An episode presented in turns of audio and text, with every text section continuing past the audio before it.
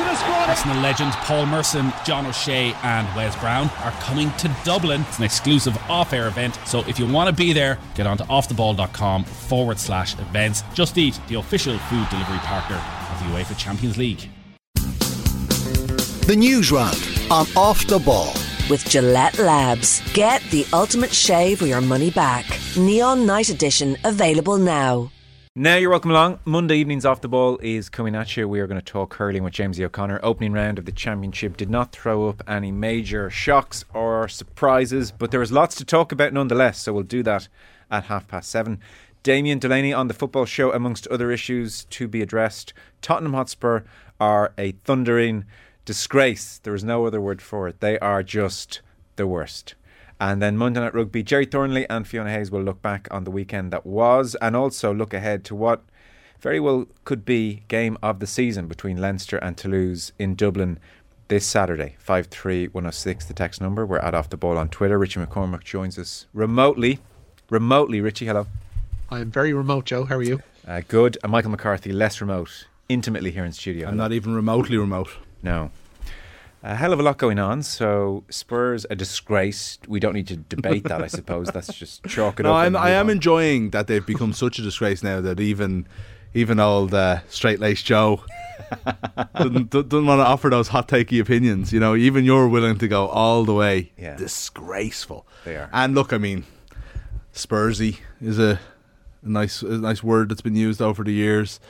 Like I saw beyond uh, that now. I saw uh, you know there's like these predictors that you can do for the rest of the season, you know, and where everybody's going to end up. But I saw a few where like Spurs were like barely have any more points than they have now. And this was before the Newcastle game, and I was thinking this is ridiculous. Like you can't just write off a team. They're going to pick up wins. They're going, and then like honestly, I was watching Waterford Limerick.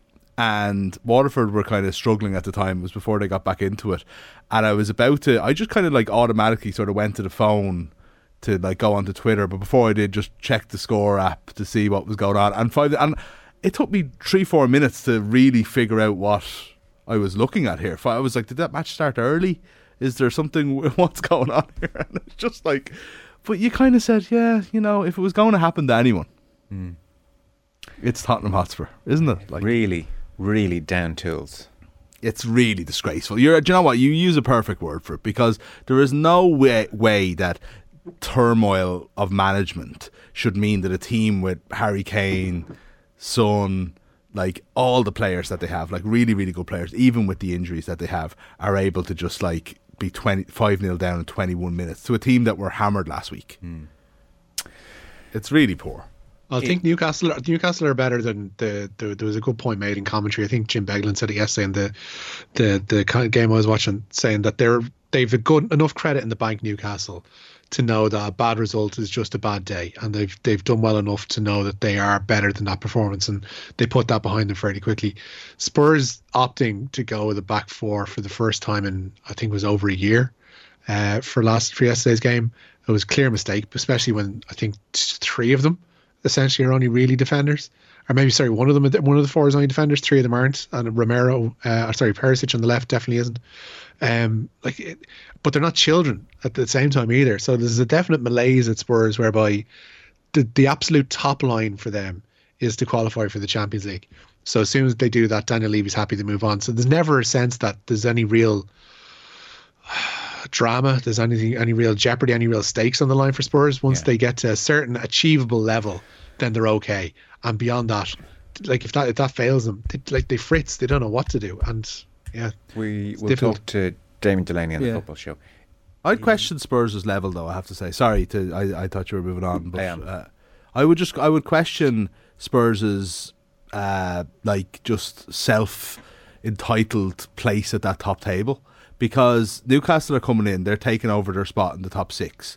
So I don't like Spurs don't have endless amount of money in the way that Man City or Newcastle do. I don't think they're naturally as big a club as Arsenal, Manchester United, or Liverpool. Hmm. So where do they sit there?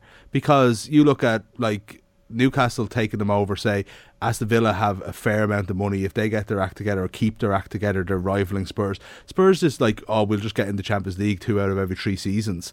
You know, Harry Harry Kane is gone. They need another kind of linchpin.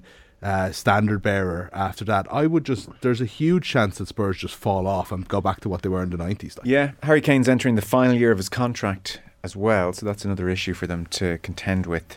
Is any referee, wonders Frank, in Waterford going to be brave enough to challenge Limerick on their persistent foul play? I presume Frank is thinking of the Seamus Flanagan incident. Any referee's entitled to miss one moment. I think we'd all agree it's most likely a red card. Frank is talking about persistent foul Yeah. play. Would you agree with that? I think Limerick are. I, how do I say this? Uh, I think they play on the edge, and I don't think there's anything necessarily wrong with that. I think the Seamus Flanagan thing was a red card. I think that's very hard to criticise the referee for. I didn't see it live. I saw it on the second replay. I thought initially that it was a free. I, I, I was three incidences away as to why I thought that was a free in the first place. You know, you see those things on replays, they miss them. I don't think a referee seeing that and not sending him off, or like he didn't address it. The overall stuff, like I don't know. Hegarty was a it was a straightforward second yellow, and he got the straightforward second yellow. Barry Nash probably could have could have got a second yellow card, but I didn't think any of any of them were like end of the world incidents. Limerick play to what they can get away with. I've seen them. I've stood behind the terrace watching them in championship games, Yeah. and you know there's little tricks, little things that they're up to. It's not necessarily a referee not having the courage to to challenge them. I think it's referees missing them because they know what they're doing and they're very good at it. I would agree with that. There's nothing really out of the ordinary in terms of Limerick's relationship with referees. Uh, John Kiely spoke after their win against Waterford. It was in the end just a two point win. They were up by four points at half time. They pulled away six points clear at one stage in the second half, but then down to 14 men, and Waterford decided to have a real go, and they did. It finished up a two point win. So if you have kids in the car, just uh, flick off for one brief moment. I'll give you what John Kiely had to say after the game. You would think he would have been sated, happy. John Kiely's not happy. He's angry, Tony. And he's been angry for a few weeks now. And I'll tell you why.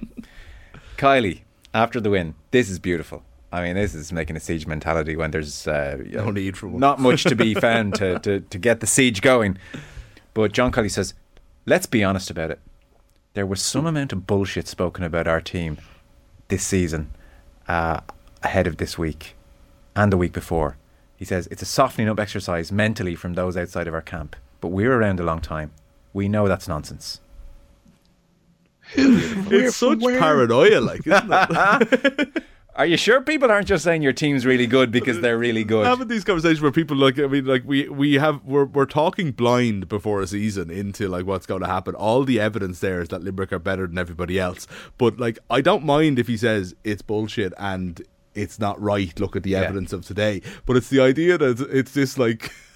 like moustache twirling from all of the other uh, counties out there to try and like take Limerick Sorry, down. No, it is. See, you weren't there. I just remember now. Me and Rich were there. You weren't at the most recent media gathering where, where we set the agendas. Did I was I Yeah. out sick that Yeah, day? Oh, sorry. damn it. No, no, no. The hammer was knocked on the table. It was agreed that we would soften up Limerick. Did you We're miss that agenda? up. Yeah, we're Oh. softening up Limerick. We're permanently on the side of Stephen Kenny. And yeah, what was the other bit, Joe? The- I forget. I forget the term. meaning. of Munster are terrible? the agenda. Oh, we definitely- Munster yeah. are terrible. There we go. Yeah. There Uh, we a go. softening up exercise. I mean, I look, it's great, and I think if you were to talk to Kiely privately, he'd be like, "Yeah, obviously, I know I'm talking guff there, but like, I just, I, I we got to cling to something." Look, uh, yeah, why not? Like, I mean, I, I'd, I'd say they got a fright yesterday. Personally, I thought that they were. I felt like they were in control. I suppose the last five minutes probably lies that a little bit, you know. But um, I thought that Limerick were always going to get over the line, and you do forget that they played most of the second half with fourteen men. Yeah. So it's always these qualifiers that people don't. Re- you know, when we talk about Limerick, it's like it's like we talk. All the games were close last year. The Munster final, the semi final against Galway, the final against Kilkenny were all close. It's like, yeah, but they didn't have Cian Lynch for any of those games. He is Yeah. the most important player on that team. That they won it at all is an incredible achievement and shows how far ahead they are of the pack. Yesterday, they were down to 14 men for most of the game against a team that were well up for it, well organised. There was some, you know, they they good analysis from Shane Dowling on the on the Sunday game last night as to how Waterford really really uh, took a lot of possession op- options away from Waterford, you know, or from Limerick, sorry. So, like, but yet they've still felt like they had enough, you know. So maybe they're not going to go out and win every game by 20 points, Yeah. but I actually don't think yesterday took away from the idea that Limerick were, it was theirs to lose anyway, you know. I mean, generally, people have made points like their squad this year is stronger than in any other year of Kiely's Yeah. tenure. They've said that they look odds on to win the All Ireland again. There's nobody really coming at them in the way that Tipperary were coming at Kilkenny back in 09 territory. All of these things are true. Now, is Kiely right to point out we can be beaten on a given day? Absolutely. But I like the notion that there's a softening up exercise uh, going on from the outside, a concerted effort to soften up uh, Limerick. I mean, that's great stuff. That's great stuff. I love it. They- and do you know what, Joe? They'll be lucky to get out of Munster this year. yeah.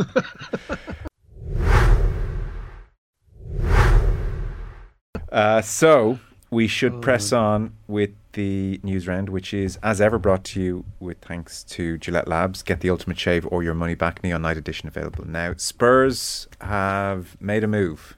Oh, yeah, they have. Sure, why not? This is going to fix everything. Tottenham have sacked Inter manager Christian Stellini after what they've described as their wholly unacceptable defeat to Newcastle yesterday.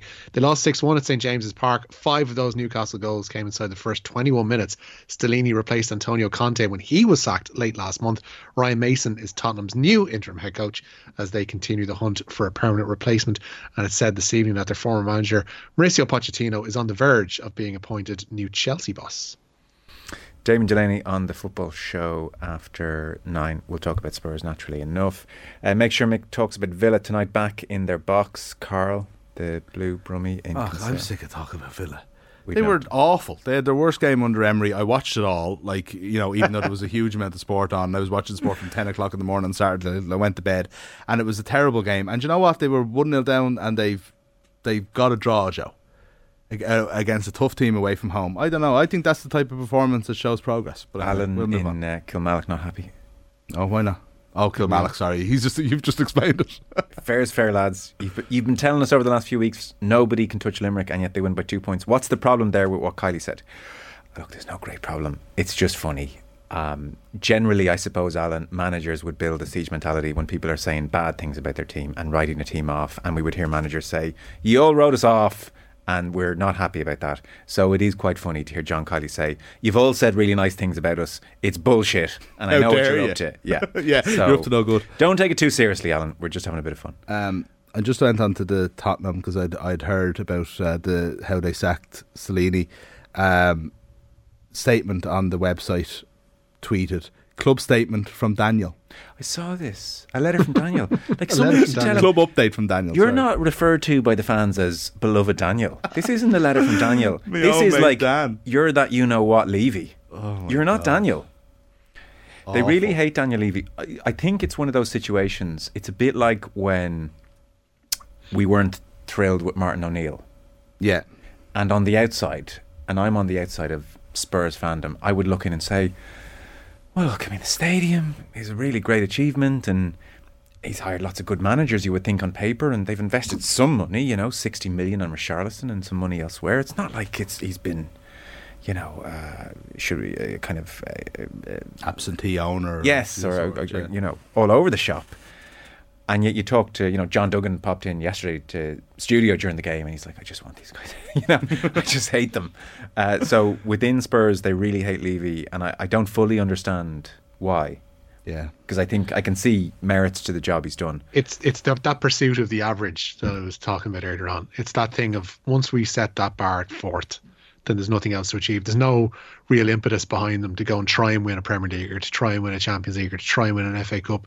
They just want to have the balance sheet ticking over and looking nice year by year, keep us, uh, you know, one of the top level strikers in the country at their club. Once they manage to do all of that, then they've achieved their goals for the season, They- they- and that's that's asking for trouble in the long run because that will just be subject to the law of diminishing returns, and then those players will go away, and then they'll have a pretty rubbish squad to try and achieve fifth and sixth and seventh and eighth and downwards. I do accept that totally, and I think Damien Delaney after nine, that's very much his sense of the situation. On the other hand, in some respects, you're going out and you're getting Conte and you're throwing him 15 million sterling a season. Yeah, they like you're, do. you're not not serious either about trying to do something. That's a serial winner that you're bringing in. Yeah, for me, it's I don't know, I don't know. They, from the outside looking in, and without all the details for sure. But for me, it's like I feel like it's shortcuts a lot of the time. Like they're looking for that success. They want that big name to solve everything. Yeah, okay. As opposed to fixing it from the bottom up, which is what you need to do. 15 million on Conte is cheaper than spending 200 million on players, I, I grant you. Would you indulge me to read uh, the first couple of lines of Daniel Levy's statement? The letter from Daniel. Yeah, the, uh, sorry, yeah, a club update from Daniel.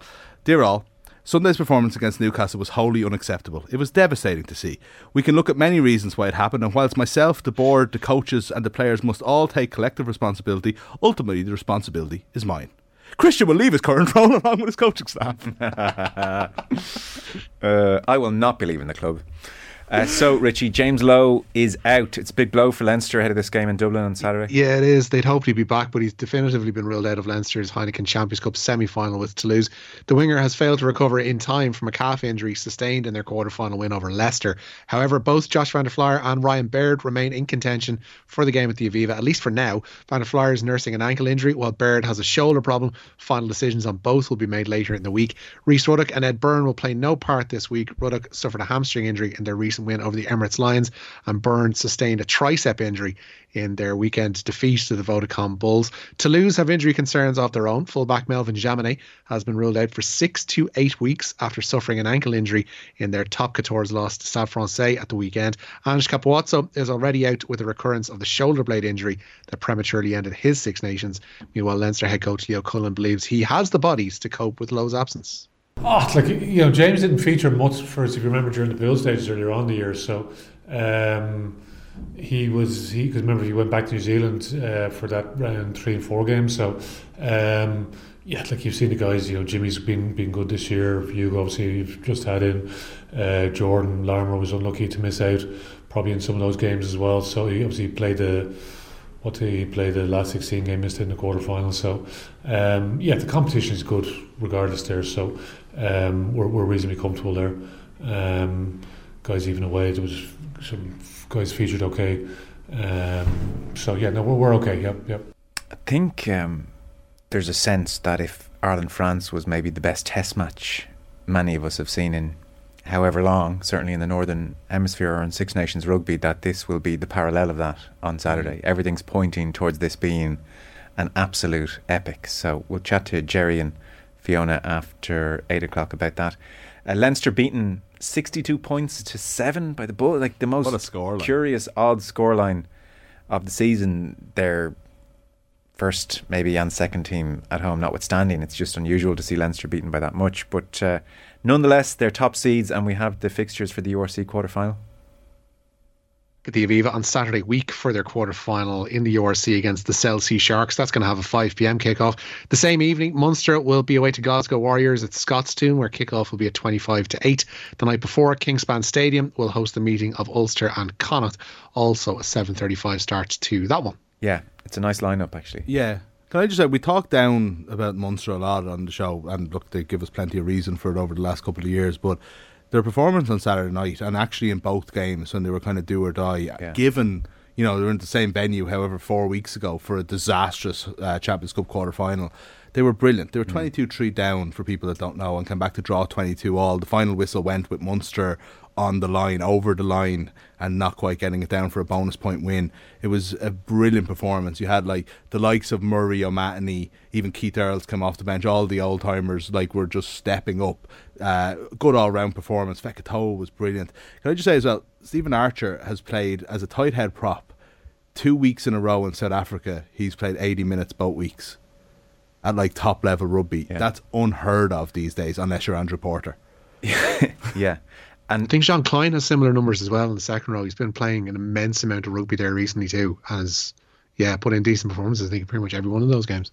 But front rower is yeah, yeah for a tight head to do it. Yeah. And kudos Ben Healy. I mean, oh yeah, he should have been cast aside. Really, uh, treacherous Ben Healy, but instead he's. Uh, oh, come on. I'm joking. instead, he trotted on in 53 minutes at 22-3 down. Yeah, changed the game. Akin to last week, played beautifully. Meant to say him there in the list because uh, he was he was. I was saying it to you earlier. Like well, uh, he was. Uh, two weeks in a row now, Ben Healy has you know uh, absolutely put his hand up that uh, Carbery uh, Crowley absolutely will hope to get involved, but I can't see how Healy isn't going to start at 10 against Glasgow. I wonder, based on current form, might Irish rugby at large have done more to keep him? Because he's really like showing that he's made the right stuff. So do you, do you think him. there might be anything to the fact that decision made went off, Yeah. pressure's off? I don't have to. I don't have to prove myself to them Yeah. anymore, and suddenly you relax and play your best rugby. Yeah, you know that might totally. not have happened if he didn't go. often see with players retiring. There's a certain. I'm going to enjoy this now. So he's certainly done that really good. Keith Earls made his 200 appearance as well. That South African trip, these two weeks post their exit at the hands of the Sharks, looked like 10 days which would just be nail in the coffin of their mood. Instead, it's completely rejuvenated their season. So we'll chat to Gerry Seven and Fiona points from the about two that. games. Yeah, Yeah. really, really good. Some texts in. Uh, Waterford were doing plenty of off the ball fouling as well yesterday, dragging down runners, tripping players, etc. And I'm a neutral, says Paul. I think every team does it. I of course they fair, do. Yeah, Like, sorry, part of the game really, really be. stage. You know, oh, Limerick foul. Well, yeah, you know, they're trying to win. John and Limerick did that Waterford blank observe the persistent fouling by Waterford backs. And then he references Davy. Don't get me started about that fella hitting Hegarty. Well, yes. I mean, it was open palm, but wasn't good. I mean, nobody should be running down from their seat to touch a player who's on the pitch. Breda and Sligo. Lads, why is nobody talking about Dublin putting 430 on Laois? Four goals and 30 points, she writes in capital letters, in a game of Gaelic football. To be fair to them, they scored just 15 in the second half, so they had the good grace to ease off. But yeah, Four it's thirty. It's a score every hard to get two minutes in a game of Gaelic football over the course of the whole game. 430. What's that in all money? 42 points. Yeah, but it's thirty-four scores. You know, it's ridiculous. Really is. Yeah. In football, like it, it's it was hard to know from the highlights what was going on. I mean, I have a good sense of what was going on, but I mean, it's hard. it's hard to know why it was so ridiculous. Yeah, Laois aren't at their highest point at the moment. Let's face it. Uh, but I, I think any suggestion that Dublin's dominance of Leinster might be at an end or coming to an end. You see, like even the, like Meath aren't exactly going to challenge them, are they? You know, they're out, lost Offaly there in the Tailteann Cup. Kildare, very very good chance of falling into the Tailteann Cup as well. They play Dublin next, Yeah. and you know, like Offaly might be bright shoots, but they're nowhere near Dublin level uh, yet. You know, so it's just another grim Leinster Championship ahead. Like it's one of those tourna- it's one of those competitions that's incredibly uh, competitive. If Dublin don't exist in it, Yeah. you know, Louth beating Westmeath yesterday was a great story. You know. We don't have time to do everything tonight, so we're going to do our football chat tomorrow with Colm Boyle. One of the questions I might ask him, given the rivalry of the last decade, is whether or not he paid any heed to these Dublin trouncings of opposition in Leinster. Like, would you would you watch back the Laois game for kinks or trends or patterns, or is it completely irrelevant? I What can you learn from a game like that? Yeah. Yeah, I don't know. I mean, yeah, I don't know. Patterns, someone's tendency to kick here, here or there, but in terms of like an overall, where are Dublin? Mm. When they're not under any pressure, are you actually learning anything from them at all? Like you know. Mm. Pretty grim, at least training on tomorrow That's night. it. Yeah, I hopefully hopefully they'll get a couple of weeks off now. I don't know when the Tailteann Cup starts, but uh, yeah, I wouldn't be rushing back to Laois training. I have to say, And Meath, we'll have to talk Meath tomorrow. absolutely. Like Meath's Meath's fall has been remarkable. You know, they won their first two games of the league. Richie will know more about this than I do, but you know, it, it seemed like a decent enough start, but. I don't know. Like, I mean, this was coming. I think uh, It has been. the- the Gordon, that- Gordon Manning has a brilliant piece in the Times today. Sorry, Mick. Like you're it fine. basically it underlines all of the issues with Meath, and they're they are many and manifold, and they kind of start with a lack of harnessing of of potential playing talent in the county because, like he points out, Navan O'Mahony's are reduced to they're like obviously Navan's the county town. O'Mahony's uh, reduced to intermediate level.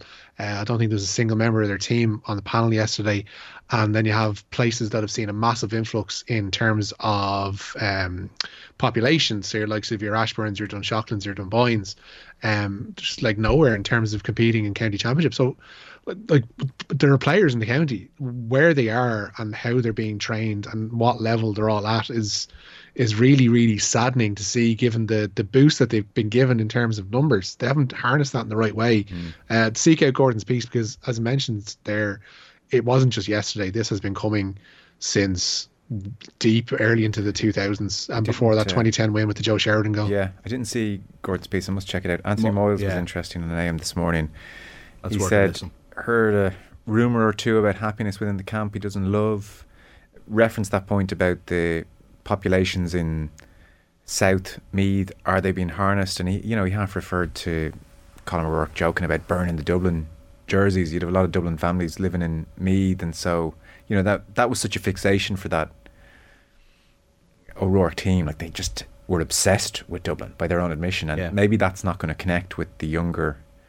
Can't. They're all they're all much. Dublin families, and they all have they all have Dublin accents in around that area. Like it's a just it's a different world. Yeah. It's an absolutely different world. Like maybe when you're up in Skryne or up beyond that kind of area, it's a little bit different and it's a little bit more quote unquote traditional. Um, but that but that that world is dead, Mm. and they need to start living in the new one. Tom in Dublin. As a neutral, very disappointed with the amount of coverage Clare Tipp got on TV last night. Sunday game spreading itself too thin. Like, are you just baiting Mick McCarthy? Like all all of his faves there. Not enough coverage of Clare. Sunday game too thin. I didn't see it. You're not getting into it. Maybe maybe later in the You'll week. say something you regret. Oh no, will I answer the point? no, because I'm I'm okay saying it. I thought like it. There's it's nothing to do with. There wasn't a question. nothing to do with Clare and Limerick. I didn't think there was much analysis that l- taught me anything about the game, but that's fine. That's another that's another story. The highlights are a waste of time. They just are. Like I mean, I don't know what the solution is to that, but a uh, scores highlights. I've said this for years. Do not tell the story of a any Gaelic games game, especially hurling. You know, I just don't think they. I don't think they properly highlight what had happened, and you know, I think anyone who watched the seventy minutes of that game and then saw, you know, the kind of ru- I thought was very rushed analysis last night. You know, they started with the hurling, but you know, because they had a lot of football to get to. But they took their time with the, especially with the uh, Galway Roscommon game. Anyway, so look, it's the hardest job in the world. It's easy to criticize, and you know that let that be said because who's to say any of us would do a better job but sometimes it just can be very disappointing when you just want I- that extra bit that you've had from during the day and that's and, and, and also it's lauded as that we hear the sunday game sets the agenda etc etc and i just so far anyway i i haven't seen it the idea in 2023 that you have such a blocky format, and this isn't just them, it's like this is any sporting thing, they basically show the highlights and then talk after it. Show the highlights, talk after it. That has to die at some stage because it's just not fit for purpose in the modern era when you can watch the games in GAAGO, you can watch the highlights earlier in the day. There needs to be a slightly more fluid way of, of doing things in terms of preparing and showing highlights and talking about them on TV. Well, listen, it's lucky we're so great in every that's way. it that's it no, 100% but We are out of time.